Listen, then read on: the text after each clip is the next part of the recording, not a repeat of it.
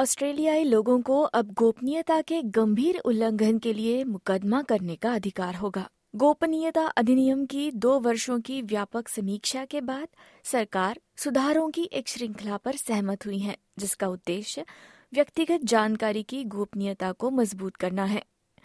इन सुधारों की कुंजी व्यक्तिगत जानकारी की सुरक्षा पर ध्यान केंद्रित करना और गोपनीयता की रक्षा में सार्वजनिक हित को पहचानना है।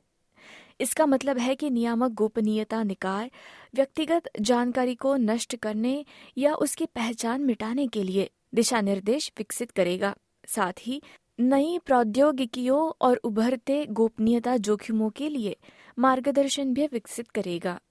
Nicole Stevenson, information integrity solutions partners में पार्टनर और प्राइवेसी लीड हैं, जिन्होंने समीक्षा के लिए एक सबमिशन प्रस्तुत किया है।